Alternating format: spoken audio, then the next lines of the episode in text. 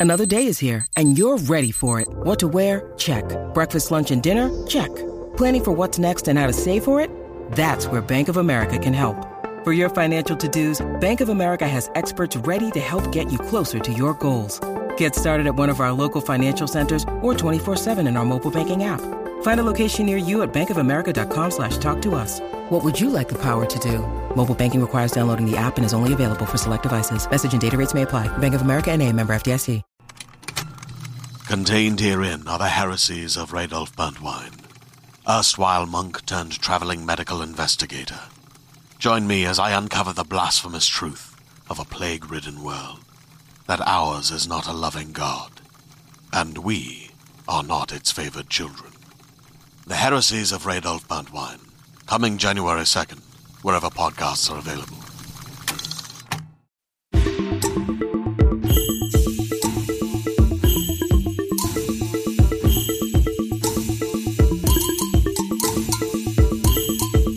Welcome to Bitches on Comics. My name is Sarah Century. You might know me as being the host of this podcast. And also, we have another host. Hi, I'm Essie Fleenor. I'm you might know me as being the other host. Yes. And today we are so pumped. We have a special guest who is an integral part of this podcast that you don't always get to hear on the air, but literally there'd be no podcast without her. Hey Kate.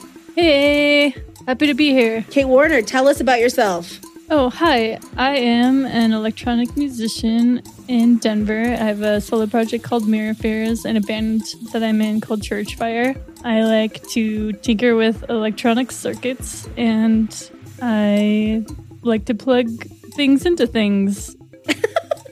You want to do more of it, right? Yeah, so I'm in the process of learning all sorts of things like de embedding audio from an HDMI signal and Crestron machines. I don't know. It's all a bunch of nerdy bullshit. Mm-hmm. mm-hmm. But yeah, you know, had to get a new job when the entertainment industry kind of fell apart after COVID. So trying to do the thing. Yeah, which is like wild. I have a, a brother in law who's a musician, and it's just like, bye, career. We'll see what happens next.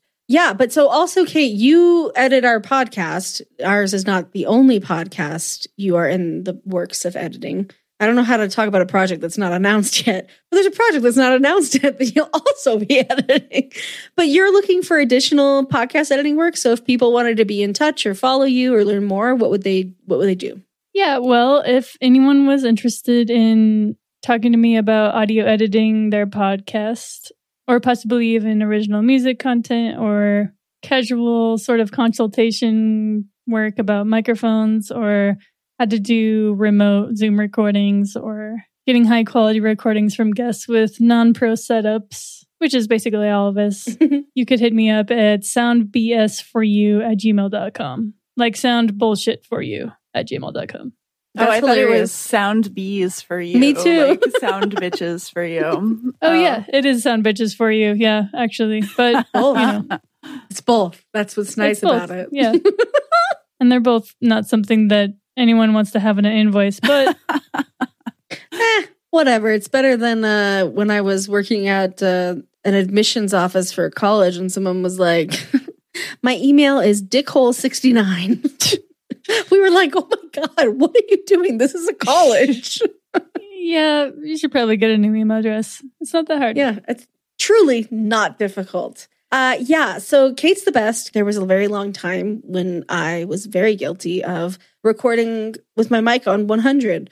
So I was screaming on every podcast, but you didn't know, did you, listener? As Kate fixed that. I'm not saying you should do that and have Kate fix it. I don't think Kate enjoyed fixing it, but Kate did fix it. So you want like a skilled, badass queer person to help you with your sound? Kate's where it's at.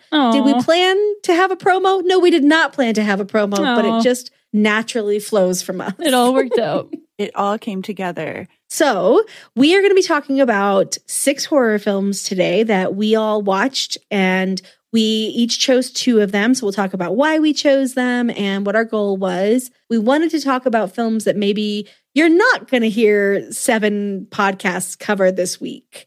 Uh, so, we each chose two movies for the other two folks on the call to watch. And we chose one from like before 2010 and one for after 2010. So something older, something newer. And we wanted to choose movies that were like a little bit less known, not likely to be covered on all of your your podcast episodes that are spooky for spooky season. I am a child and will always be a child. So here I am. But first, I would actually like to hear about from each of you. Let's start with Kate.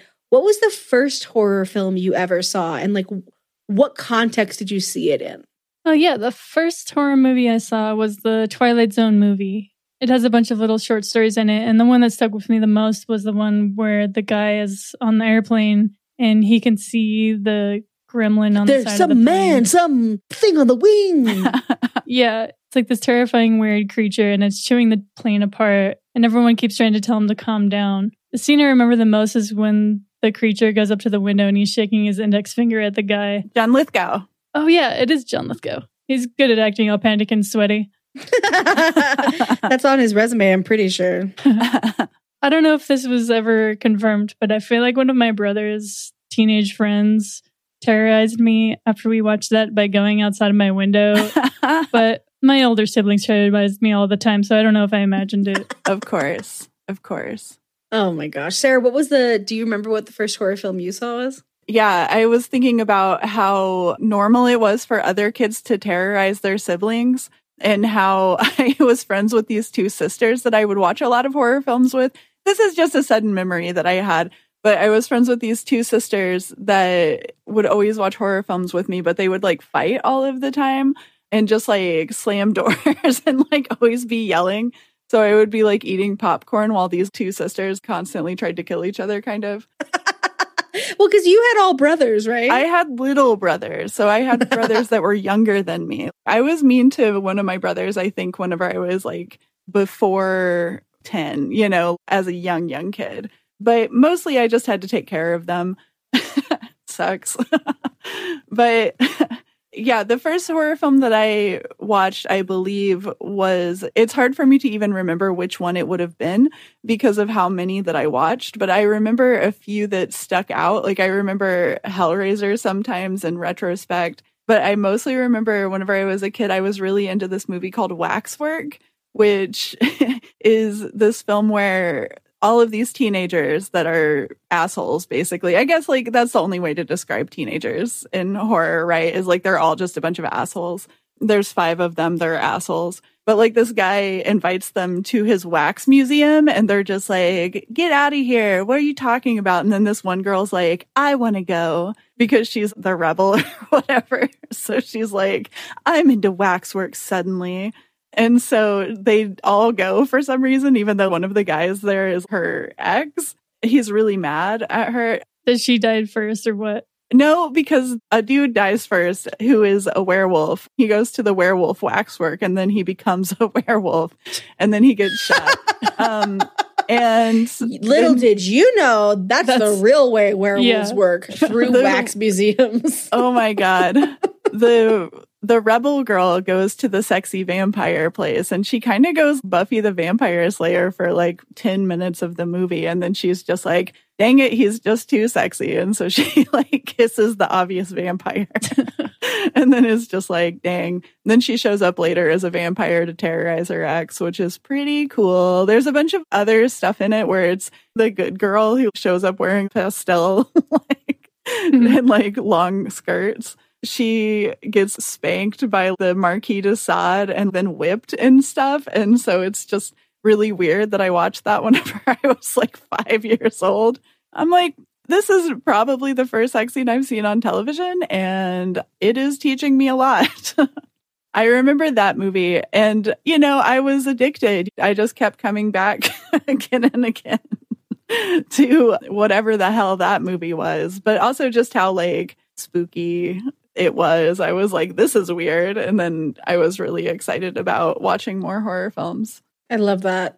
So this is actually our second time recording this episode because whoopsie doodle, the file got deleted. It was my bad. So last time I'm pretty sure I said my first movie was Leprechaun or It, which it could be. But I'm going to go with Gremlins. I think Gremlins, which is a horror comedy, but is very much my style. I'm a horror comedy buff. I just I love to be terrified and giggle about it. I know last week in the episode with with Steph, I talked about like when they're throwing shoes, the leprechaun. I don't know. There's something about getting to have a giggle in the middle of feeling really afraid that does it for me. I mean, I can't imagine most people haven't seen Gremlins, but you know, like it's a it's a mogwai. If you feed it after midnight, something bad will happen. Something bad happens, and like these little cute little babies become oh no, very gross, like lizard skin, not so cute little babies. But I will always remember. There's like a moment where the gremlins are going just like hog wild in a toy store. KB Toys. Yes. And I do not know why, but one of them has lipstick, is smoking a cigarette, and I think is like the situation is sort of made to make her seem like she's either, you know, slutty or a sex worker or like it's not clear, but like She's the bad girl. She's the Yeah, only she- girl yeah, gremlins. Yeah, yeah, yeah, yeah. Yeah. She's like Smurfette of the gremlins, the evil gremlins. And for some reason, I just love her. I think she's absolutely divine. I think she is like hilarious. And I want to see her movie. So I remember there wasn't a lot of what I would call mm, parenting in my household as a child. So I was just watching these movies. I think, Sarah, last time you talked about having insomnia and like wandering out and like just watching a movie. And that was totally me as a kid, too. Or like my mom would be up late and would listen to the TV really loud because children aren't people. And I would like creep out and like watch it over her like shoulder from behind the couch kind of thing. Yeah. So Gremlins, though, I got real positive memories of Gremlins. I remember being like, I would like to get a gremlin. Is that somehow a problem? Because I will put water on it immediately. and then I'll have so many gremlins, which is, I think, why my parents were like, thank God gremlins aren't real. Right. It's a nice movie because it's somewhere in between. It's not too scary for a kid, but it's scary enough for a kid. yeah. I remember being quite frightened. Yeah. There's parts. What about the staircase? That Yeah. scene. Oh my god! There's so many scenes in that movie where I'm like, no thanks. But then like Dick Miller stars in it, and he has that like goofy smile and stuff, and you're just like, ah. And then you see Gizmo, and you're like, ah. exactly. Gizmo's so cute. This is actually a very disturbing movie. And then also Gremlins 2 is extremely disturbing. Yeah. that's when they all go through the transformations. hmm Oh my God, you're right. That is Gremlins too. Yeah. I just remember being very like, it was like if Ewoks turned dark. And that was a good, a good thing for me to be thinking about, you know? like these cute things that have a dark underbelly. I don't know. I love Gremlins. I want to go watch it right now, now that I've talked about it. Yeah. Oh man, I still remember that scene where the mom battles that one in the kitchen and puts it in the microwave. oh my God, that was so scary. it was disgusting too. Like I always used to think about what the worst smell that could exist would be, and it was a gremlin that you blow up in the microwave. It had some good special effects, some good puppetry and animatronics. I yes, yes. And also like it's a, you know, like a Christmas enough movie. It's a little bit Christmassy. It's one of those Christmas Halloween movies. Yes, yes, where you're like I get to watch this from the beginning of October through the end of December as many times as I want. And my parents are like, "Ugh, wait, we're not there, so we don't care." LOL. Okay, so let's talk about these movies. We were going to do them in chronological order of when they were released. So the first film, which is the one I chose, or one of the ones I chose, which is called Cat People. It is from 1942. And I chose it because I don't watch that many horror movies. And all the movies that I wanted to suggest, I was like, that's too popular. That's too recent. That's too misogynistic. That's too. And then I had like a little bit of a meltdown. Then I found Cat People and was like, this looks like exactly what I want to watch. And oh my God, I fucking love it. It is so, so good. The base premise is there's this foreign, she's Slovenian, I believe, woman who she's so sexy and this guy likes her so much and he's like, mm, you're gonna be my wife. Then like cut to they're married. And she's like, well, I can't kiss you or have sex with you because if I do, does he turn into the cat? Does she turn into the cat if she kisses She him? She would turn into a cat and like Okay, she would eat him turn into a panther. Oh yeah, yeah, yeah. She would turn into a panther and like eat his face. And so she's like, I cannot kiss you, my love. And he's like, Oh, it's okay. I'll always love you. And then essentially is like, JK, I'm in love with this lady I work with. And Cat Lady's like, Mm-mm, I'm not here for that. I think I'll eat your face. And that's why I liked it. I think it feels super queer as a movie. Her relationship to being in this marriage is like, I don't know, like I read someone writing about it that it feels like a very bi movie. And I'm like, sure, I I I, I buy that. But I also feel like she just wants to like hook up with the lady that works with the guy that she's married to. Oh yeah. like that's who she follows around, you know? yeah, Yeah. it rates very high on how queer is this movie. It does rate very high. Um, it is definitely that, right? Because the whole time she has, I would say, a passing interest in her husband, and you're supposed to believe that she is driven to murderous rage because she just has to have this guy that she is not that into. And it's kind of like the whole time she is more clinging to heteronormativity than she is clinging to Yes. the person which we see as gay people, we've probably dated somebody who did that a lot, or we have been that person ourselves, because there are moments where you are just like, yeah, I guess she kind of likes her husband. But then every time the woman shows up, her heart starts racing and she follows her. There's all of these scenes of her kind of stalking this girl in a way, walking down the street after her and stuff. And you're like, yeah, I mean, she's doing it because she's going to turn into a cat and she kind of wants to eat this lady. But isn't the whole eating the person thing supposed to be the analogy for sex in this movie? Also, eating refers to a lot of things. yeah. So, like, I feel like. I, I just feel like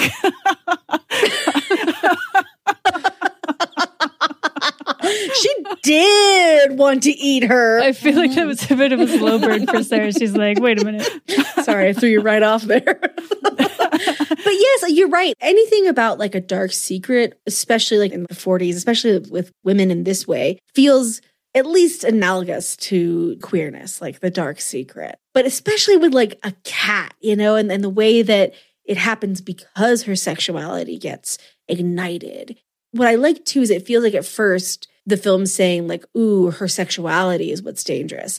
And then it's like, ooh, her jealousy is what's dangerous.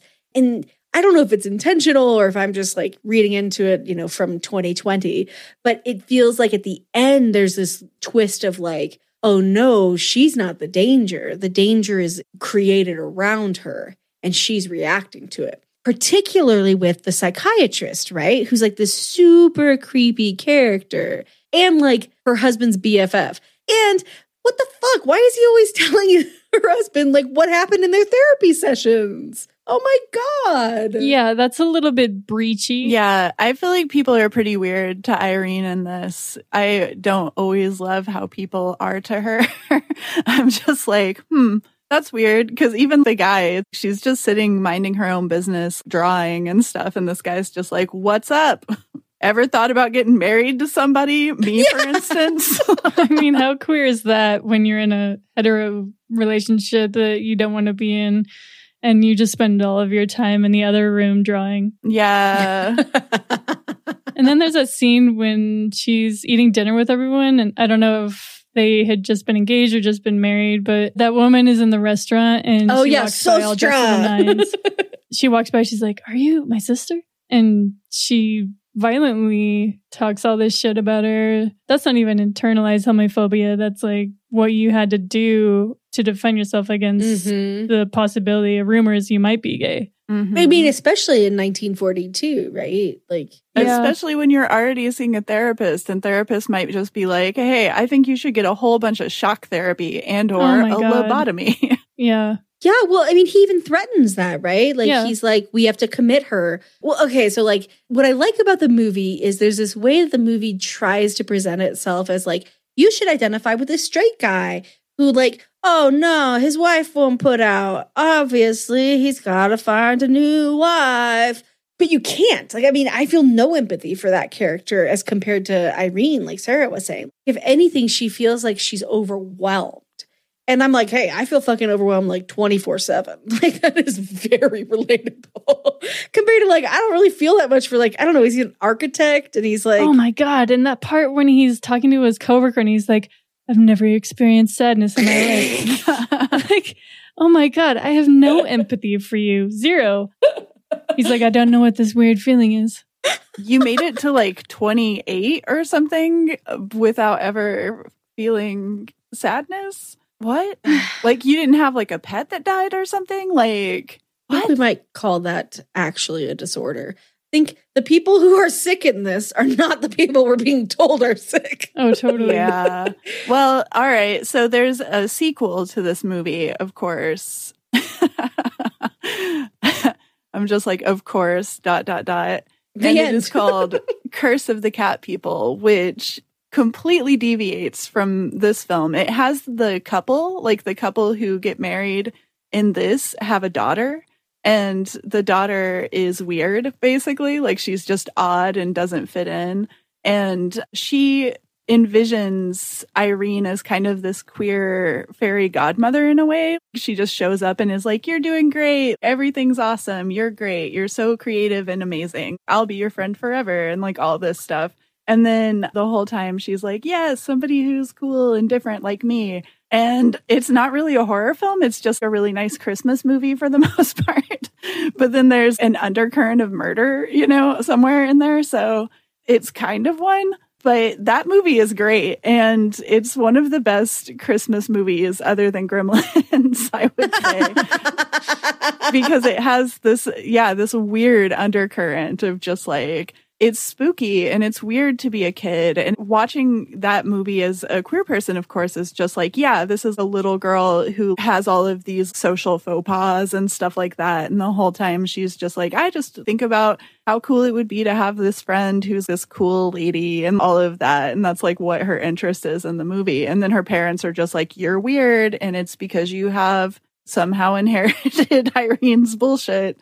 And it's just like, but she's just a little kid. And I don't know. It's a really weird movie because eventually she does kind of end up conforming a little bit, but then they kind of loosen up on her too. So it's more like a compromise movie. And it's kind of like, I don't know, that girl's going to come out in like 20 years.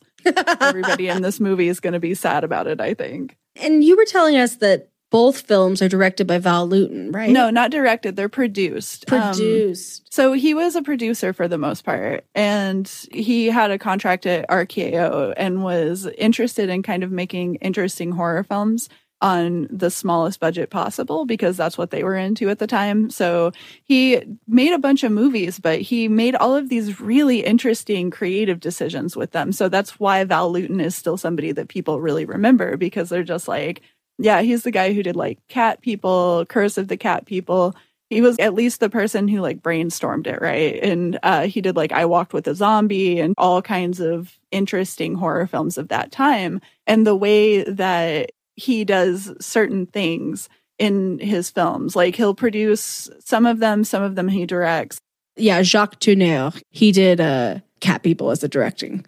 Okay, yeah. So the cat people is where the origin of the Lewton jump comes from. So the Lewton jump or the Lewton bus basically is that scene where she's walking after the girl. Irene is like walking after the other woman. I forget what her character's name is. And it just keeps showing their feet. And then the girl just keeps getting more and more scared. And the tension is building and building and building. And then there's a bus that stops and opens the door. So you hear that like, and so like you get a jump scare, but it's not real.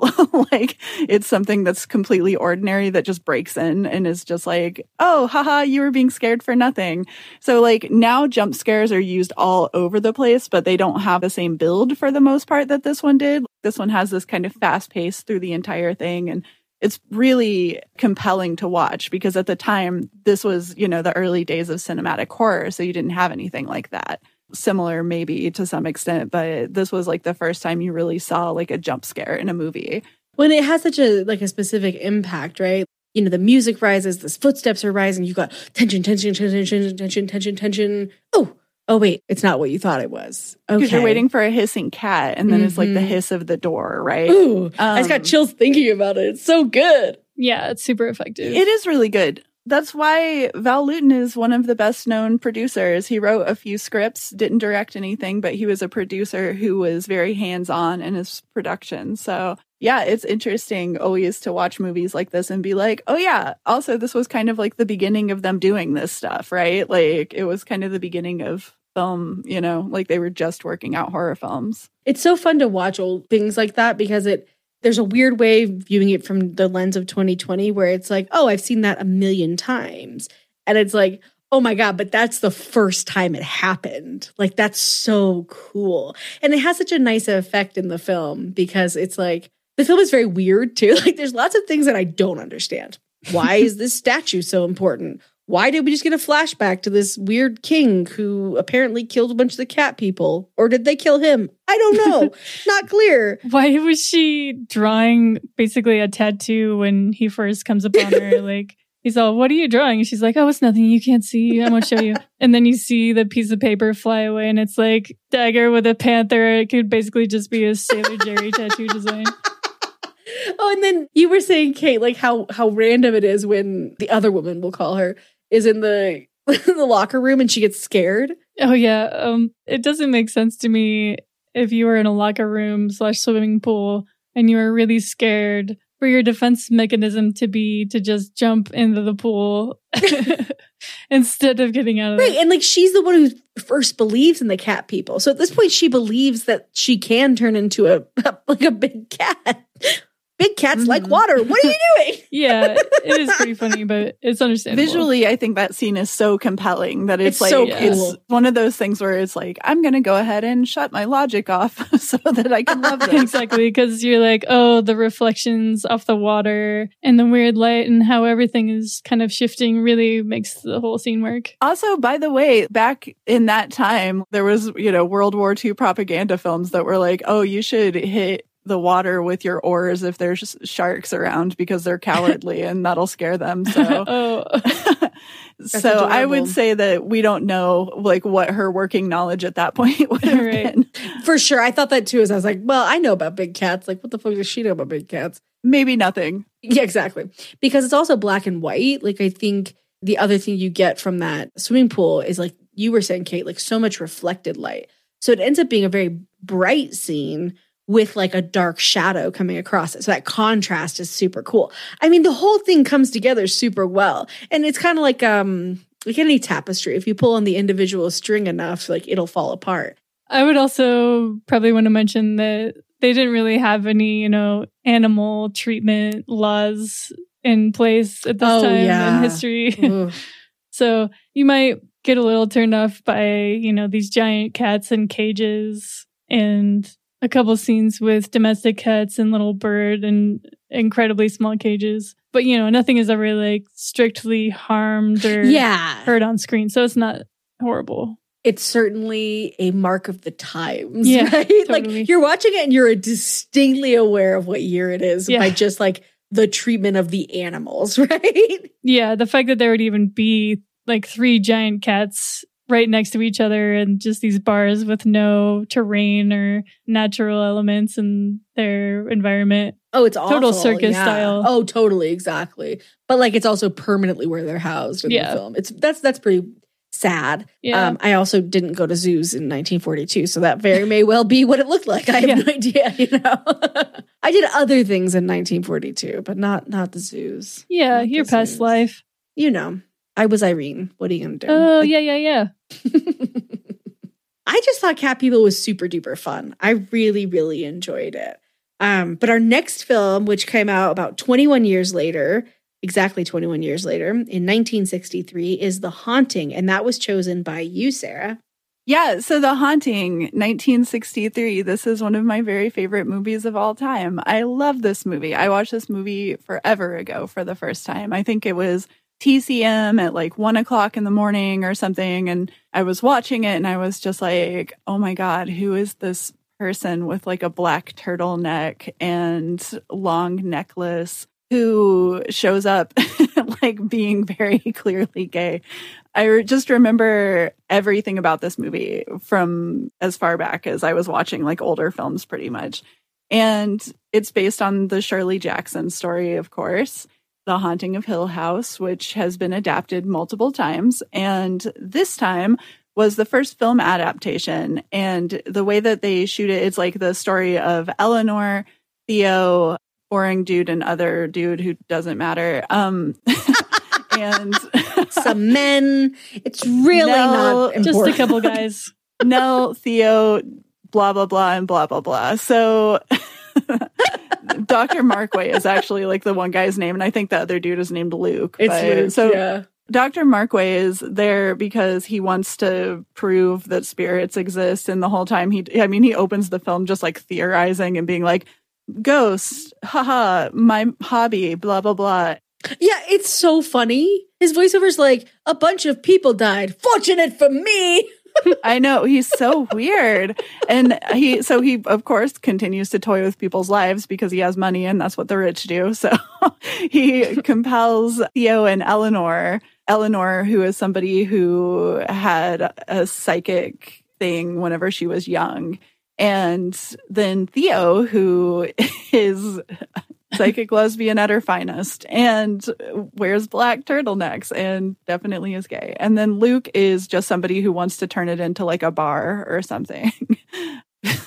Like, what are you, how are you going to turn this into a bar? It's in the middle of nowhere, but it's a giant house. They go to it to prove that ghosts exist. And they're just like, haha, this will never happen except for Theo, who knows what's up. And then everybody, of course, has to be like, oh God, this house is haunted as hell. So it is extremely haunted, it turns out. And that is what this movie is about. It is so good. It's a Theo movie. It's What- the Theo movie. yeah, it is the Theo movie. it's really like spotlight on Theo. Well, I, there's just like this moment, and I remember when we when we did the recording the first time, we all three talked about it. But it was like Theo's talking about like her artist's like life, and and we like to do this, and we like to do that, and we do all these things. And Nell is like, "Oh, are you married?" And there's like a beat, and then Theo's like, "No." And you see Eleanor clock what that means, and she goes on, you know, like I'm sure you'll talk about it more, Sarah. Like she calls her a natural. She tries to distance herself from her. But it's really this moment of like, oh, oh, oh, where you can see like Nell really likes Theo and doesn't like what that might mean about her, you know? yeah. It's super queer. Oh my God. This is like one of the queerest movies. So queer. Yeah, and Theo's such an interesting character. So in the original script, there was a scene at the beginning of the movie that was Theo is having an argument and the door slams, right? And you don't see the other person, but the door slams. And then she walks into the bathroom and in the mirror in lipstick, it is written, I hate you. Like a guy wouldn't do that, right? Yeah. so, and that's kind of like what they were going to start Theo's story out on whenever they were because they give Nell like this long introduction, and with Theo, she just shows up, right? So they cut Theo's intro. She had her own intro as well, just like Nell does, because in the book, she has a huge role. She's like half of the book, basically. It's all through Nell's eyes, all the same, but. Or like actually no, sorry, it's not through Nell's eyes. I feel like it's through like the house's eyes pretty much. Oh yeah, that But- would make sense. I mean, in, in the movie, it's like it's definitely Nell is the main first person perspective. We get her internal dialogue, but Theo and Nell's screen time is way higher than the dudes. Even what they do in the house. The first night that Nell and Theo are scared by the pounding on the door, and then they tell the guys what happened. And the guys, of course, don't believe them. They were all, we were out chasing a ghost dog in the yard, which you don't see happen yeah. you don't see that, but you see the whole scene with Nell and Theo. So we believe them, but the guys don't. And then there's another scene where Dr. Markway is in this room and Nell walks in and he's like, Oh, this harp was just playing itself. And we didn't see that either. but I guess we believe him because he's the paranormal expert. Right.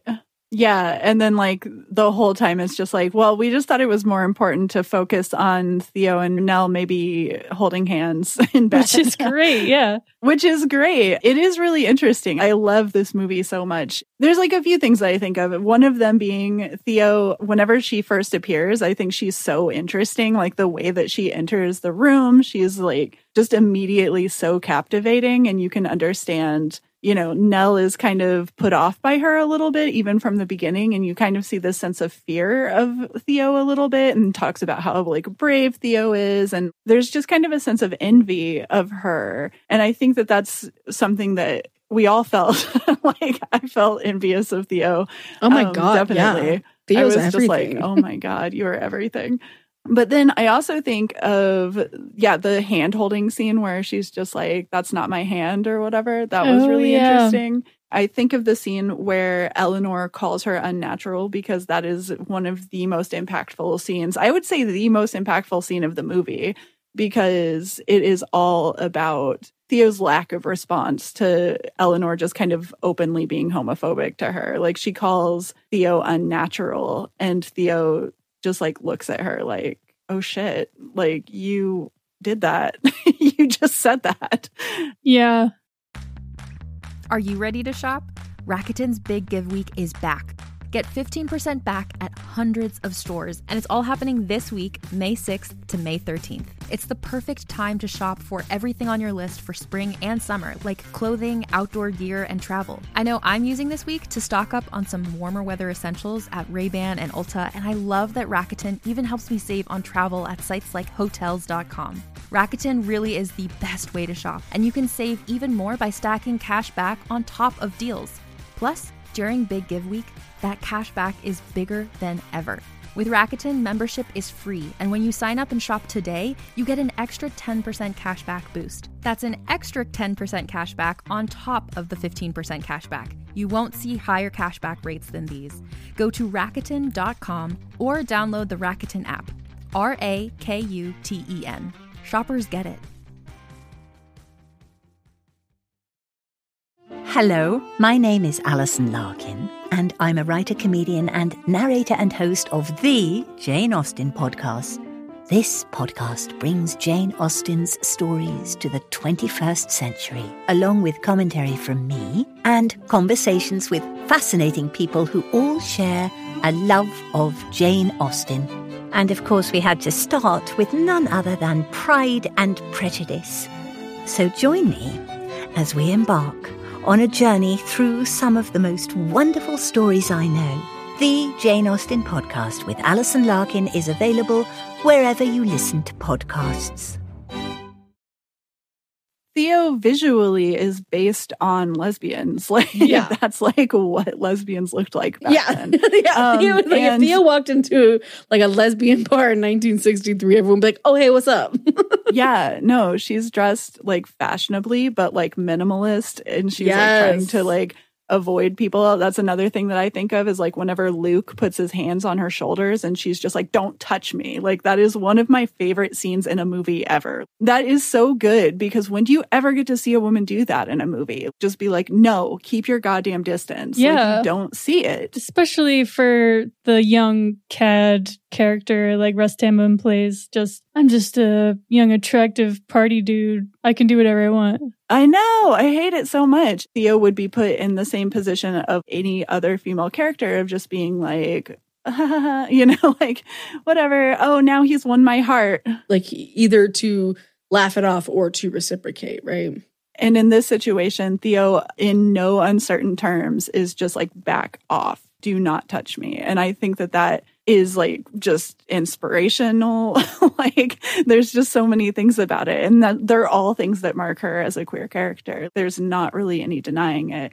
Well, and, and I like to you. You had mentioned that sometimes people see that that relationship as negative or, or predatory. Predatory. Yeah. The actor that plays Theo, Claire Bloom, had called her character predatory. Like, I don't know how much she thought about that before she said it, or, you know, whatever. I'll forgive, you know, whatever, because I see, and people are from a different era and stuff like that. So the fact that Theo is establishing what her boundaries are and uh, actually openly flirting with Eleanor, I guess at that time probably could have been seen as predatory since gay people were all seen as predatory. Sure, exactly. Either either predators or victims, right? Yeah, but what I what I see is like a different, like an an alternative to that, right? Like Theo is protective. Yeah. Theo puts herself between Nell and the knocking. She's like, well, I guess you can't sleep alone. I'll come sleep in your bed with you. And yes, there's a flirtatiousness to that. Yes, there's a way she's sort of chiding her homophobia. But there's also like a real desire to take care of Nell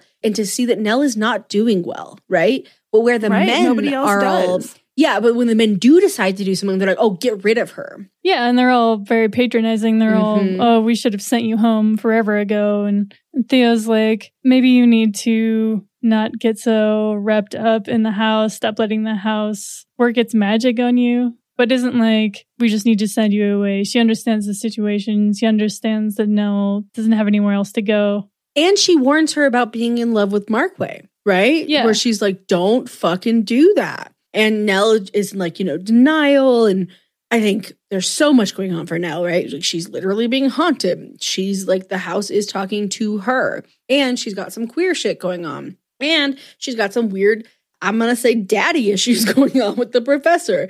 It would seem messy if I just described a film like that, but it's not. It's tight and it's it's taut, like emotionally taut too, where where there's just there's so much happening and it it's just so fucking good. I I loved the 1999 haunting because that's what the first one I saw. And upon rewatch, I you know, I have some qualms, but I think the places where it's strongest actually come from this adaptation and obviously the source work, the original work as well.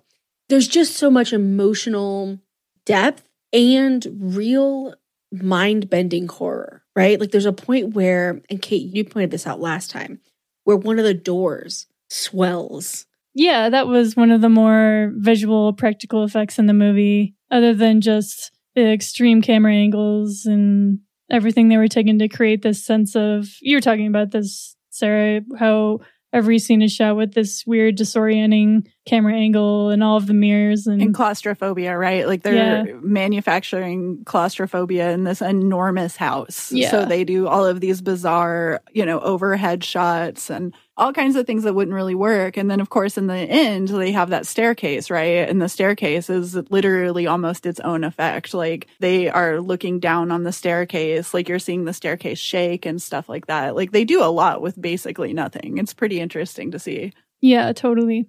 It's so good. It's so, so good. Yeah, to take like four actors and then like a fifth one who comes in towards the end, put him in a, a, a fucking huge house and film it. Wow. Way to go.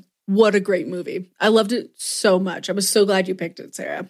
It is my favorite. Theo is my wife and or my ideal self. I was going to say, those yeah, things. when she comes on screen, you're kind of like, Sarah, what are you doing? she does kind of look like me, right? Like I almost like manifested it or something. Whenever I was twelve and like goofy and awkward and a little punk rocker, I You're like, was "This just is like, where I'm going." Someday I'm going to be the turtleneck wearing lesbian, um, who's kind of based on Susan Sontag, just like all of the lesbians of that time, literary lesbians who were a little bit predatory, are literally all based on Susan Sontag, who like So shows funny. up wearing a turtleneck sweater and is intellectual. So people are like, ah, Oh yeah, watch out for her. She's not only a psychic, but a lesbianum. Yeah, she's Yeah. a lesbian and smart. Yeah, it's like Yeah. all of these things that terrify. Oh, and has clear boundaries. Yep.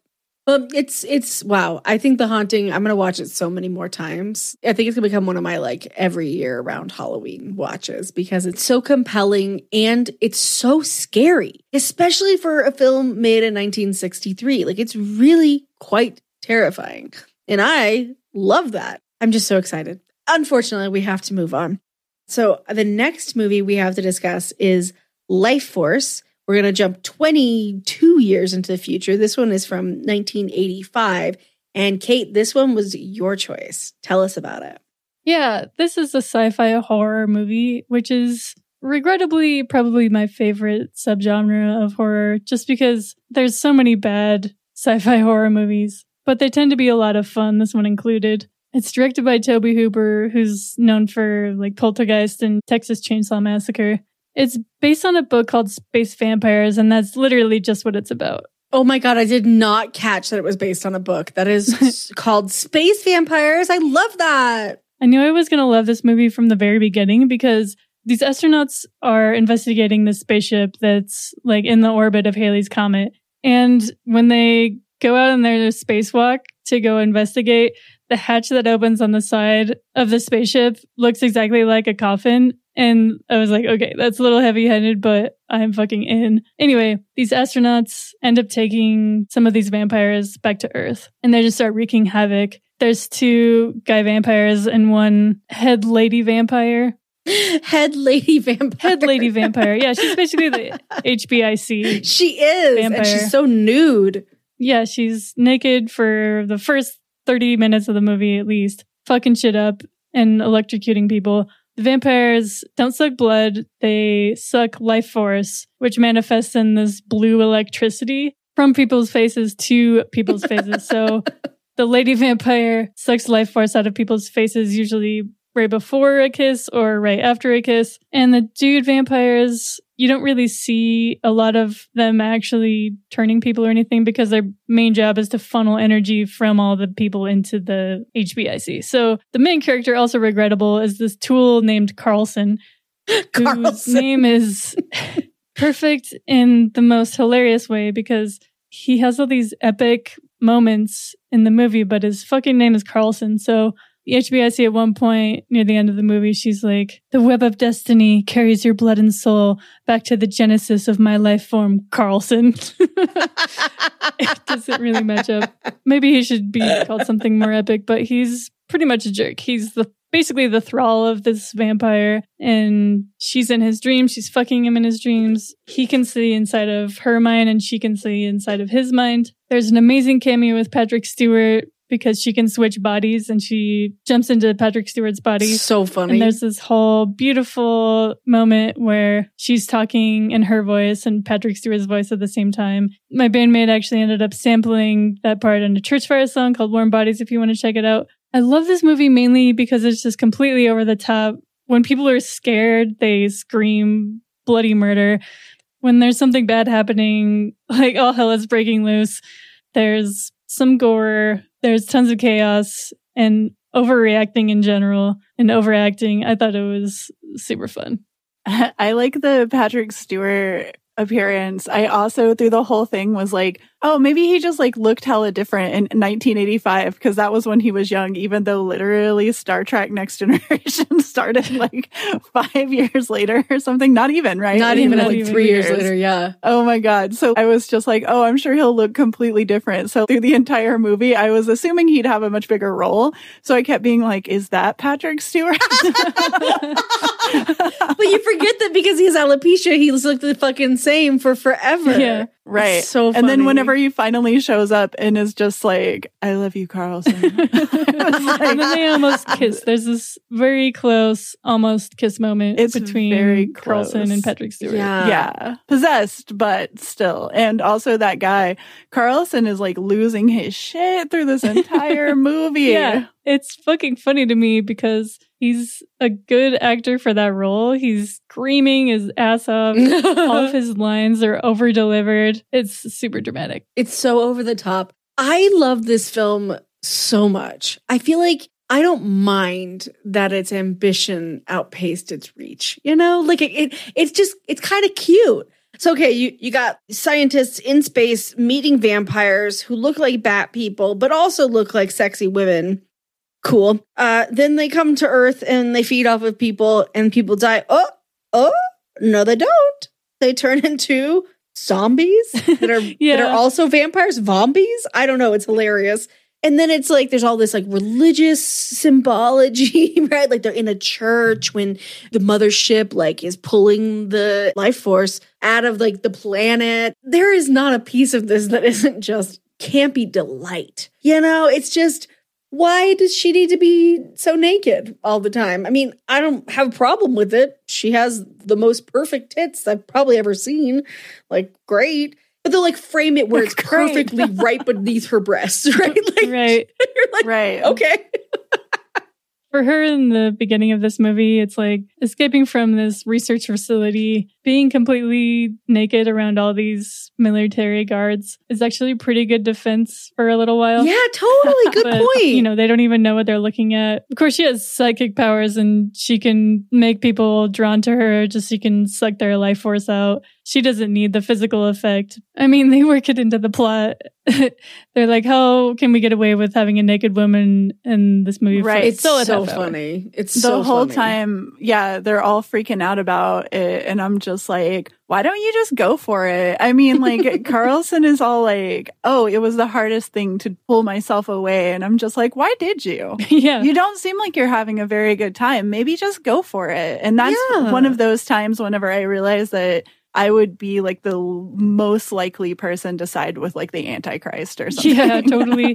and at the end of the movie, I mean, I won't give it away or whatever, but you're kind of just like, just give in. Just Just do give it. in to the rapture that would be being a fucking vampire for eternity. I say give it a shot. Why not? yeah. Well, but she says that like you've always been one of us, which is very much not clear to me. Like, did the sense. did the vampires come here at some point and they like turn some people far back? Oh, like, right. is he a plant? 73 years ago, like however it takes for Halley's comic to come. Oh my god, around. that's right because it's in Right. in the trail of uh, Halley's comet. You know, I love it. They clearly just blew out their budget like Yeah. on special effects and big like crowd shots, and so the makeup is like hit and miss. The acting's hit and miss. I mean, Patrick Stewart, you're like, dude, do you just kill everything you're in? And he's like, yes, I am an actor. And you're like, all right, good point. good point. I mean, sir, point. Sir Patrick Stewart, great point. I loved all of it. I felt like it was super queer in a very weird way where like there's a point where she's like, I looked into your mind and I found an image you found New most bodies. pleasing. And I became her. And then I'm like, so because they're actually like they're humanoid bats is kind of what they actually look like. And there's just like something about like I love that idea. Like, A, he doesn't recognize her. like you don't remember seeing this woman. B, like how it's just so funny that I, I, I love anything that's like manipulating men for being misogynist, right? And that's part of what's happening. Because he is. Yeah, Yeah. He's terrible. He's awful. He says like a bunch of things where I'm like, I, I don't know what kind of frame of mind I'd have to be in to say something like that. Like, Totally. I don't know if I ever could. Well, and then there's like that, that brief period where she's not with him, where she's like kind of out in England fucking people up, which is like Yeah. pretty, pretty funny. Like, cause it's all like, they kind of posit it like she's seducing them, but being like a person who's been around men, you're like, I don't think that's the full story here, friend. like, yeah. I'm kind of for her like killing this farm guy for basically no reason. Cause I believe she has Oh, a great reason. I mean, and they're treating it like a virus that's spreading around. Everyone's panicking. Even the prime minister is quote unquote infected.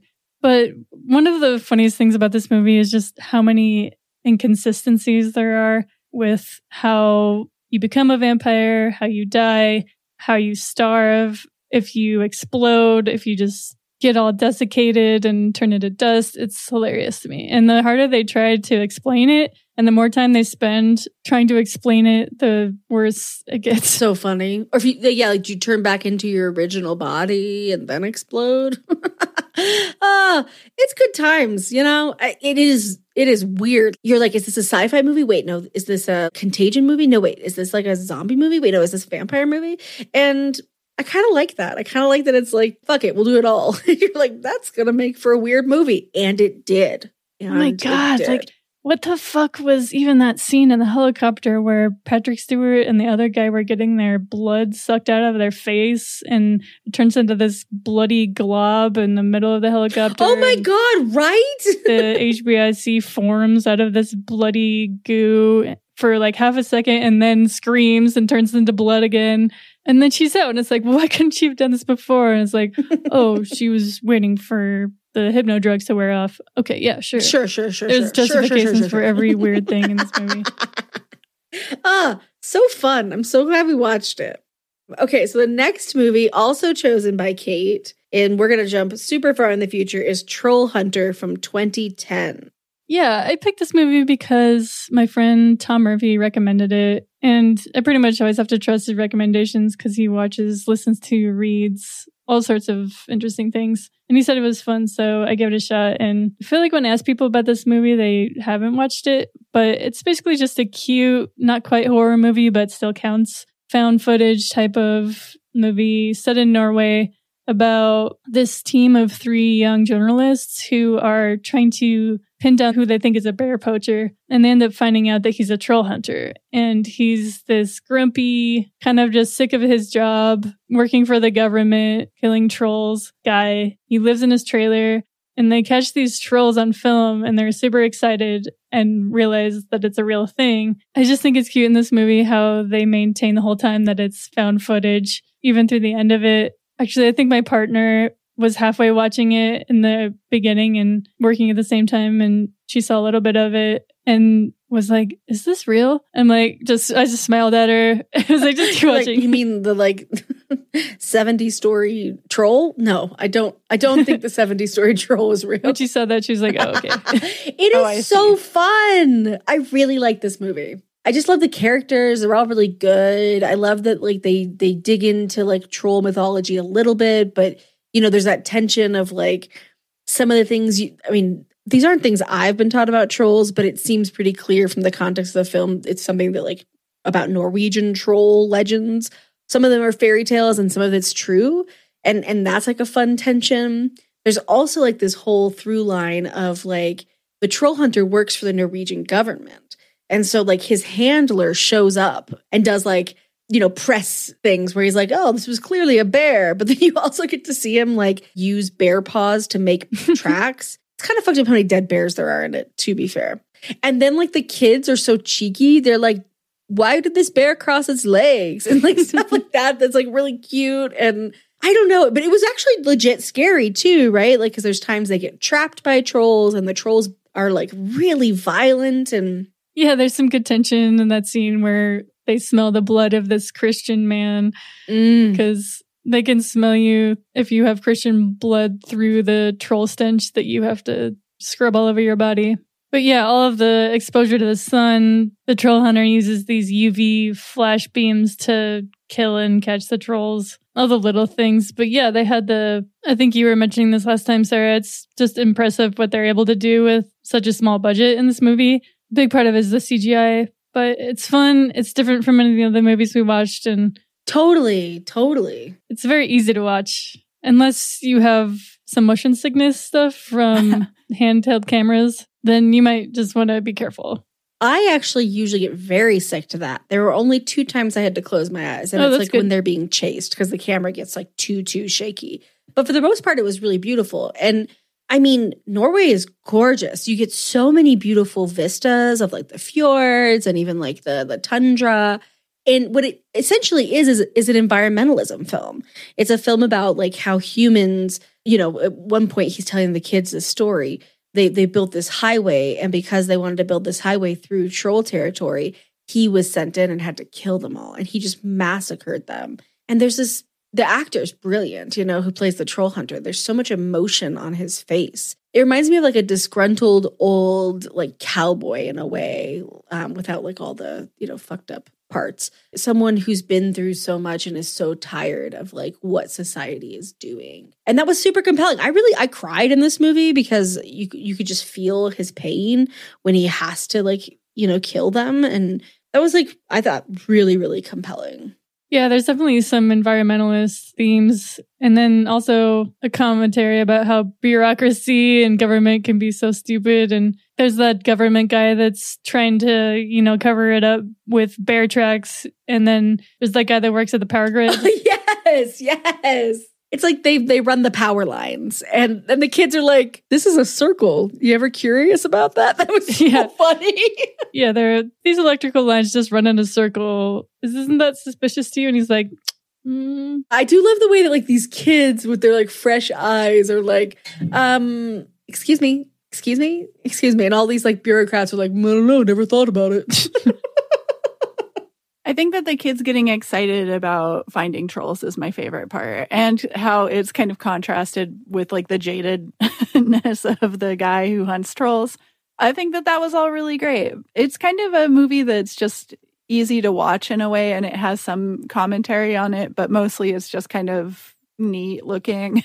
like yeah. has a lot of funny parts. Like it's done in that like you know sh- mockumentary kind of way in a little in a little bit, but yeah, I liked it. I think it's a really good movie.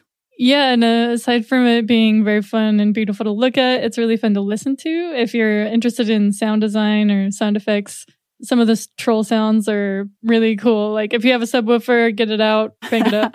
yeah. it's it's it's got a little bit of that that thing that makes Jurassic Park to me like a horror, right? Which is like the idea of something so huge approaching and you can hear it so much sooner than you can see it and it gets louder as it gets closer and it's like very very like tense and and scary there's a great moment when they're like in a safe house and they're like only one hour till sunlight and then boom boom boom and you're just like fuck and that's really really fun yeah i i would say like very adventurous, very beautiful, perfect amount of scary for me. I am a weenie.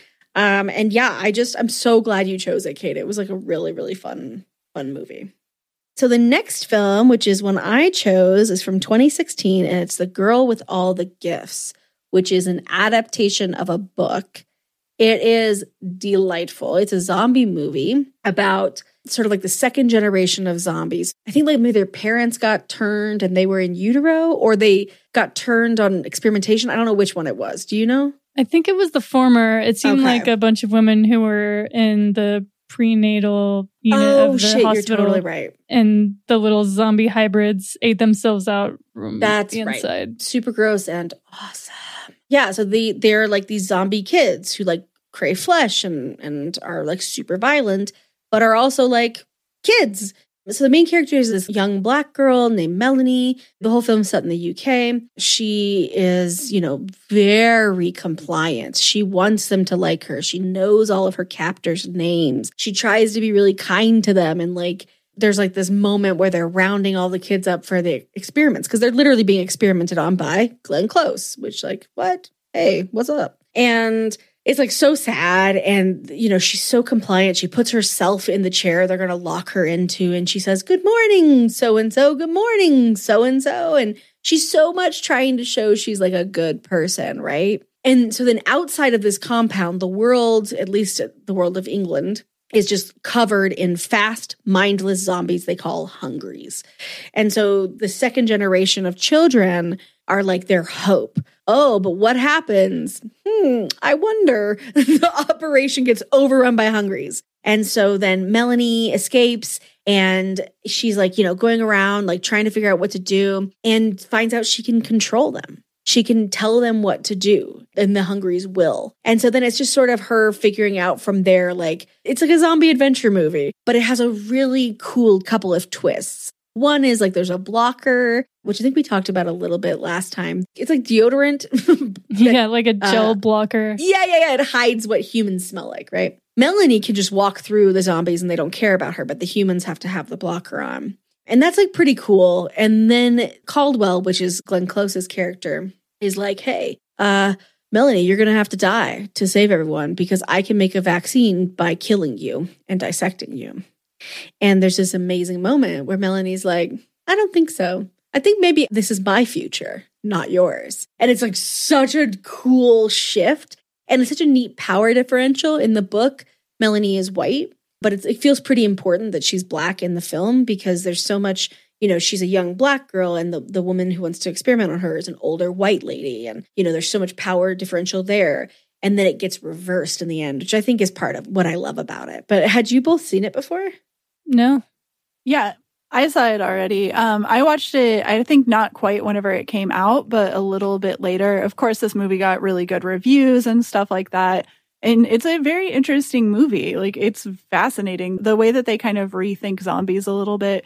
This was definitely out in a time whenever I was like, I don't want to see another zombie anything ever. And then it was just like, dang, I do actually. That's how they get you every single time. There's always one every couple of years where you're like, I do still like to see these movies. And Girl with All the Gifts was that. Definitely just incredible. There's so many great parts of it. And yeah, you like everybody, you know, even the people who are clinging to this old take on humanity. I just think that there's something interesting about how this movie kind of takes a step back and shows the hubris of the world. It's just kind of like, maybe humans aren't the best thing that we can have. you know, maybe yes. it's just changing and you have to accept that. And it's just kind of interesting because it's being like, hey, these people need to let go. And sometimes I think that that's one of our hardest things to do as people is to like let go. But that's what this movie is about. So there's still sympathy even for a character like Glenn Close because in any other movie she would be the hero, right? Because she's just like, Yes. I'm fighting this. I'm like going to the mat to fight it. But she's not considering that there might just be a completely alternate solution, which Mm. is letting go of humans. like Yeah. basically. Totally. And how she's all infected with blood sepsis seemed to me like a pretty good metaphor for kind of the whole story. Humanity is sick and you're going to fight this to the end, but it's going to kill you. So toxic. Yeah, yeah, that's good. Ooh, that's good, Kate. That's such a great read on it. I love talking to both of you about this movie because you always pick out like things I hadn't thought about. But that's such a good point that like her blood is turning against her. And it's like that's how sick and how toxic humans are. I also love like the the spore tower at the end. Yeah, I love how the zombie infection is a fungal infection and how it manifests and grows. Because how interesting mushrooms and fungus are because you're just like, oh, dang, that's like actually probably the most probable of all of the how to become a zombie kind of things. Cause it's always like acid rain on your grave or whatever. it used to be somebody summoned you, you know, and like all of that kind of stuff. But I think in this one, it's just like, um, no, spores are weird. Here's how they work. Yeah, kind of. yeah, it's cool because right there's like the next phase of the contagion is the spore tower, and and in that moment when Melanie's like, it's not your world anymore, it's it's mine. She like lets the spores out, and that's like such a cool moment there. I really like it too because there's like, you know, one human survives and it's a human that like is one who is like, I don't think we should kill them. And let's build, right? Yeah. So one of the most symbolic things about that, right, is is that Melanie doesn't throw out what humans have built. That's kind of the thing is is that she really is taking it just to the next place, but she's also like, teach me what you know, and then I'll take it, you know, into this new world. Yes. And I think that that's interesting because a lot of times it would be like absolutely new world order. We have this whole new society or something like that. And it's just like, no, not here. Melanie is happy to learn from a human, you know, like somebody who's not infected or, I mean, I guess it, like we'd have to even think of a different word for it than infected. right, right. And it's not like this perfect world, this perfect solution. There are zombie movies where, you know, it ends with the zombies winning and it's bad. And in this movie, it's like at the end, the zombies don't have everything figured out. Yeah, they're taking stuff from this other history, but they're starting from square one. And, you know, taking this movie from like a civilization standpoint, that's maybe not, you know, humans, but an alternative to capitalism or something that's plaguing society. If we did figure out another system, it would take a lot of work and start from a very fucked up elementary place. Shit, that's a fucking good read on it too. It's totally, I think it could totally be an analog for moving away from capitalism, right? Like the move in Caldwell's mind, right? Caldwell looks at Melanie and sees a commodity and sees a, you know, like a resource, not in like a, a collaborative or good sense, but like in a extractive sense, right? And, and that's cool. Is the lab metaphorical or literal? and how important is that? Yeah, that's fucking good. Oh, such a fun movie. Okay, one more super excellent movie to discuss. I am so freaking excited. Sarah, you chose from 2019 Knives and Skin. Yeah. So there's a bunch of good horror films lately. So whenever it was, oh, let's do one new and one old, it's just like, well, I've watched all of the horror films from all of the eras, including the 1900s and stuff. so I had a pretty wide berth to choose from. And so I chose this one specifically just because I think that it was underrated. I think not that many people saw it. It's kind of just a fascinating movie. I think it does some things that I've seen a lot of other people try to do and kind of fail at and or it fills in these kind of blanks that are left. So I had just got finished reading Dead Girls. And it is about basically, it has a bunch of essays in it, but the first essay is this writer talking about how our society commodifies dead women, you know, sexy dead woman. It's like you fell in love with the beautiful dead girl, like that kind of thing. And it's disturbing and weird. uh, and she goes off, like she definitely goes into shows like Twin Peaks and True Detective and all of that, you know, and kind of just dissects what we have going in our modern media landscape, where a lot of times it's all this story about these hardened male detectives and all of the cost that their job has on them but then there's literally just a dead woman laying on a table like the whole time. And they're having these like, you know, other conversations and stuff. And we're seeing their character dynamics. So it is an issue, right? And the way that Knives and Skin does its storyline, I think, is what was really interesting to me because you have this trope that's really upsetting. And then in this, I felt like they use the idea of a young girl dying, like a teen girl dying, as the motivating incident, right? Like that's what this entire movie is about is all of these people reeling from that. So in a lot of ways it's set up exactly like Twin Peaks, but there is zero sexualization of this kid and it's just a completely different story just by humanizing her and removing that and being like, yeah, she was a kid. She was a jerk sometimes.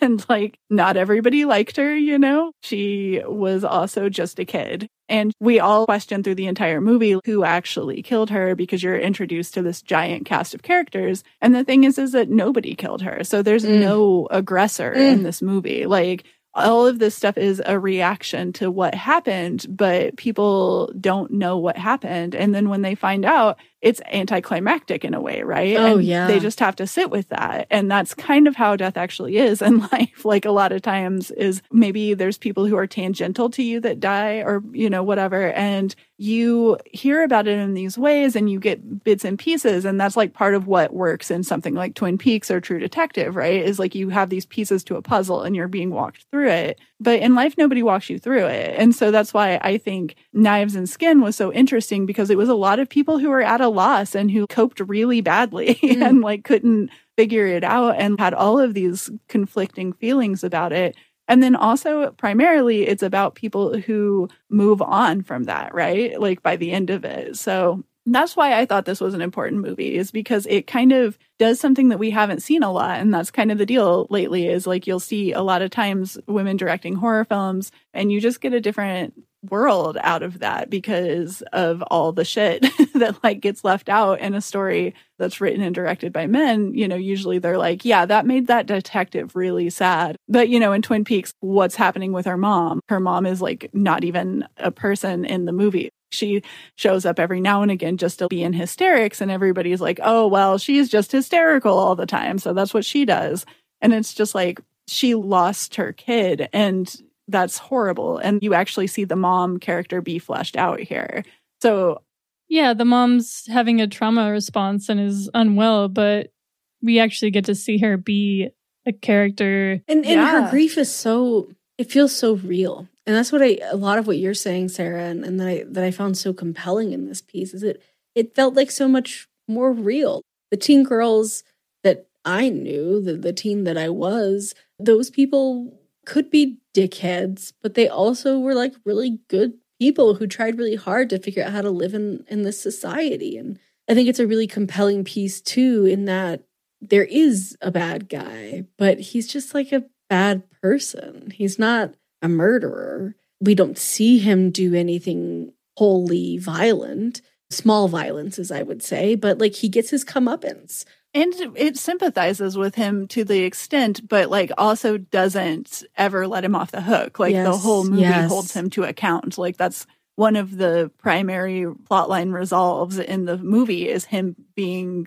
kind of publicly humiliated. Yeah and he's not remotely the main character which is nice which is nice. Yeah. And he's reeling too. Like you watch this and you're like, oh my God, this poor guy. And everybody thinks that he killed her. You know, like that's terrifying. But then that doesn't change the fact that he treats his girlfriend like garbage, you know, and also his girlfriend is lesbian and dates a really cool other girl, which is nice and doesn't usually happen in these movies.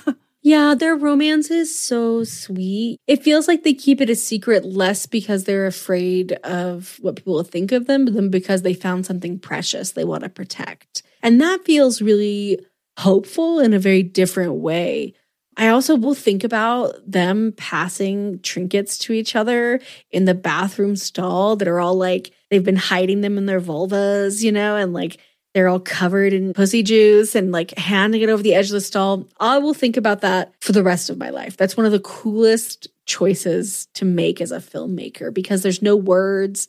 It's just them engaging in this intimacy and there's a way their fingers touch and you know it evokes sex it's meant to evoke sex i believe tell me if you disagree y'all oh sure but, it's yeah. a beautiful gen z queer story that being either Gen Xers or millennials, when we were as young as these characters are, were supposed to be, there's no way we would have seen a story like this. I love that all the main characters are like young women, and then like the one really sad mom, and then you know there's like some other side stories about parents acting. I'd never made this connection before, but it's like kind of about parents acting like teenagers and teenagers acting like parents, and that that feels very real for a lot of people's experiences too. Yeah, it's a very kind of quiet, powerful movie. There's no jump scares. It's kind of like how grief can be almost dull and there's an emptiness. You don't even really know how to react. Kind of like that one Buffy the Vampire Slayer episode. Ooh, the body. Yeah. Where it's purposefully quiet and but this movie's very rich at the same time. There's really beautiful colors. There's really beautiful music and all of the singing. Oh my god, the haunting. Yeah, there's all these different characters and relationships going on with the parents. There's the mime dad who is kind of on the edge of the story. There's the mom that's all into puffy glitter paint and making all those cards and they're all very quirky and kind of add to the feeling that you get in Twin Peaks where all of the townspeople have their own side stories and make it really unique. Weird and interesting, but without all the misogynistic bullshit and plus a lot of other cool stuff. Yeah, I, I think there's there's like two elements to me that make it distinctly horror. Uh, one is there's a lot of different parts where we cut to from like a scene that's very rich and filled with life to the dead girl's body and it's her body moving as if it's being pulled by a string or moving as if like the center of her body muscles work but not her limbs and just like sitting up against a tree when she like you know died over there and and i think that makes it really haunting and eerie and it part of what i see them doing there is is a function of weird fiction where it's like what's real we want to make you question what's real and and is her body actually moving and if so what does that mean that to me is just like those are some of my favorite scenes. And I know that's yeah, fucked totally. in a way, but they're so beautiful and they're so creepy. Yeah, they're compelling. You're like, what's going on? And is she actually moving around? It questions the whole reality of the story. Yeah. And then the second element is is is what you said, Kate. It's these uh, a cappella remixes of 80s songs that are just haunting. And Sarah, I know you really loved them. What was it that you were drawn to about them? Oh, I think just that like it's such a odd way to as a, you know somebody who really studies filmmaking there's not that many precedences for a film that just stops the movie to like watch teen girls do a choir a cappella song, you know, and sing this really kind of sometimes honestly like just beautiful odes to like any number of things, I guess. And it's kind of how you see them cope, but then they use it to help her mm. mom cope too. So like there's that scene where they're singing and she, you know, is actually sitting there and listening to them while they do it and that kind of shows a, a healing in her yes. because there's that scene earlier whenever they're singing and she's like go ahead and sing this and they're like we just did yeah. And she's like, wow, I didn't even hear that, you know? And then, like, at the end, she does hear them. Like, she sits and, like, listens to them. And I think that that's interesting. So it's very interesting the way that they use it in this film, you know, is just giving this quiet screen time, I guess, mm. to like young women is always something that you just don't see that often in movies.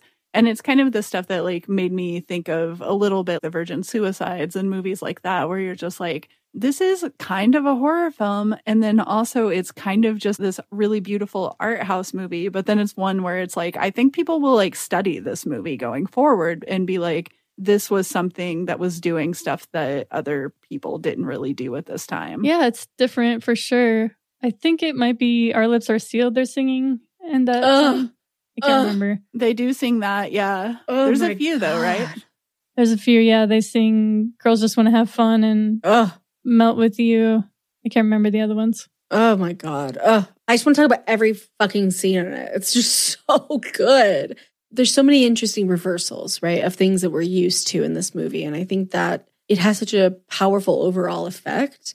And it's like, it's the kind of horror movie that'll make you cry and then kind of give you a hug. And I loved that. I, I also love like there's a long sequence at the end that is the dead girl walking away from the camera and and like sort of waving back at her mom. Yeah, like walking backwards, right? Yeah, and yeah. it's it's just really it made me super emotional. I think it's like a really incredible film. I mean, these are all super fun films. There's like a reason to watch all of them, and they all do very different things from one another. I think it's fun that we chose such a an eclectic slate of films for this conversation, just sort of organically. But yeah, I mean, I think there are parallels in different ones, but I think all of them offer interesting and or hilarious takes on what horror can do. I don't know, watching all of these back to back to back over a couple of days really made me remember like sometimes when I think of horror, I only think of slashers or I only think of demonic horror, which I actually really like demonic horror because I think it's, you know, usually really funny. But, you know, slasher's not always for me. And I think that these are all films that are a testament to the fact that like horror can do really incredible things.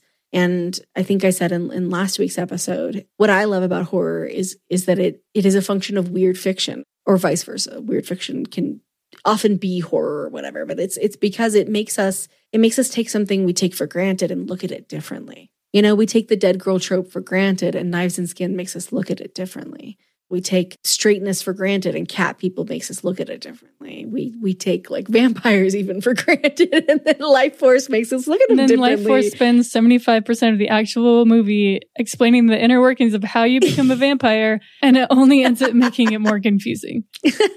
Which is fun. Um but no I, you know i think all of them have like they just for me at least help me think about what really is horror and it's so much bigger than than what i usually assume um, so I found this just like also very encouraging. And my partner watched all of these with me, except for cat people, and was like, wow, I really like horror question mark? Which is like not something they thought they'd be saying before that happened. So I, I don't know also just like thank you both for choosing such fucking cool movies. It's been really fun to to think about them and and even just watching all of them was just such a fun experience. Even weird ass fucking Lifeforce. Like for all of its weird twists and turns, the whole time I was just like, this is amazing. I'm having the time of my life. I'm really glad I watched Cat People. I don't know that I would have caught that one unless somebody literally put it on the list. I probably would have gotten around to watching The Girl with All the Gifts at some point, and I'd seen the other ones, but watching all six of them over again together was a really random, nice collection of movies. yeah, exactly. I'm super fucking grateful to be on the pod with y'all. Editing this is like the funnest thing I do every week, but trade off is now I have to listen to my voice for a while. So but you have a great voice. So like what's not to like? Nobody likes listening to their own voice. I mean, unless you're special. Me. I've just become entirely numb to it from having to transcribe my fucking like recordings. Yeah, I liked all of these movies as well. yeah, Sarah, you'd seen a lot of them before though, right? Oh my God. Yeah. I watch movies all of the time. And also, I got a huge jump start on watching horror films in life. So I've just watched so many of them. um, I think I had seen all of these. Actually, no, I hadn't seen Kate's movies. I didn't see uh, Trollhunter or Lifeforce. So I still got some new ones winner, out of winner. this one. And I also enjoyed both of those because both of them, while I was watching them, I was like, no other person would probably tell me to watch this other exactly. that was like exactly what I thought when I was watching. I was like, these are Kate. Like these movies are Kate. Well, I have fond memories of Lifeforce because I put it on one time with my band and we had no idea what we were getting into. So it was a pleasant surprise. It is a surprise, you know, like you don't know, like at, at all kinds of junctures, you're like, what the fuck? And then you're like, you know what? It There's works. a lot of what the fuck moments in this movie for sure. Well, that's that's that's also the fun of horror too in my mind. But Kate, thank you so much for taking time for us and coming on this side of the mic. It is always so fun to talk with you about different fun things. We talked about Star Trek in, in 2019, I think. And now we've talked about these delightful horror movies. And um, if people want to find you on social media, where can they find you? Uh, probably Instagram is the easiest way. My solo project is up there as Mirror Fears. And my band is up there is as Churchfire 666. I love it. You can also search for both of those projects on Bandcamp and listen to slash buy music. Yes, buy Kate's music. It's so good. Thank you both so much for this. This has been absolute delight. I love this podcast and I love horror movies. Thank you. This was so much fun. Yeah.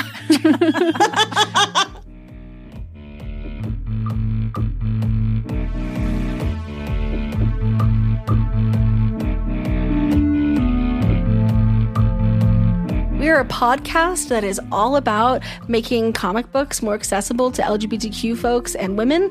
So if you have a question about anything related to comics, comic adaptations, pop culture in general, conventions, cosplay, you name it, that's what we're here for. You can send us your questions at bitchesoncomics at gmail.com. Unfortunately, Gmail does not like the word bitch. They're pretty judgy about it. So we can't have it spelled out. It is B dot T C H E S O N C O M I C S at gmail.com. And yeah, remember, there's no I'm bitch. If you'd like to support the podcast, you can do so by rating and reviewing us on iTunes, Spotify, or Stitcher, or wherever you listen to podcasts. I'm Sarah Century, and you can find me at www.sarahcentury.com and Twitter and Instagram. Still Sarah Century on those. I'm SE Fleenor. and You can learn more about me at sefleenor.com. You can find me on Twitter and Instagram at, at se underscore Fleenor. Bitches on Comics is recorded by Kate Warner, who plays in the band Churchfire. You can find them at churchfiremusic.com.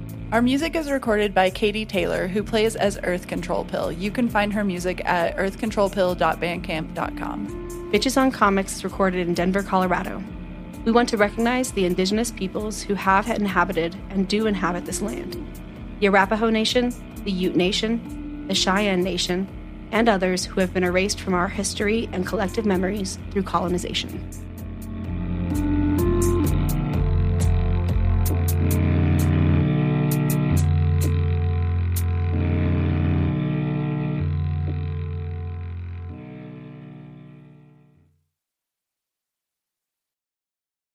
Hey there, this is Justin Bartha. I made a funny new podcast, King of the Egg Cream. It has the greatest cast in the history of podcasts with actors like Lewis Black, I'm torn by my feelings for two women. Bobby Cannavale, You can eat it, or if someone hits you, you can put it on your cut. Melanie Lynskey, I wonder what these marvelous things are that look just like boiled chicken feet. Jason Ritter, I can break things and pick locks and kill people. Michael Stuhlbarg, The whole point is to inspire people that they should make themselves better. Ari Graynor, No, don't whet its appetite. What are you, an idiot? me, Justin Bartha, That's not just any egg cream, that's a Lemke's special. and all narrated by the hilarious Richard Kind.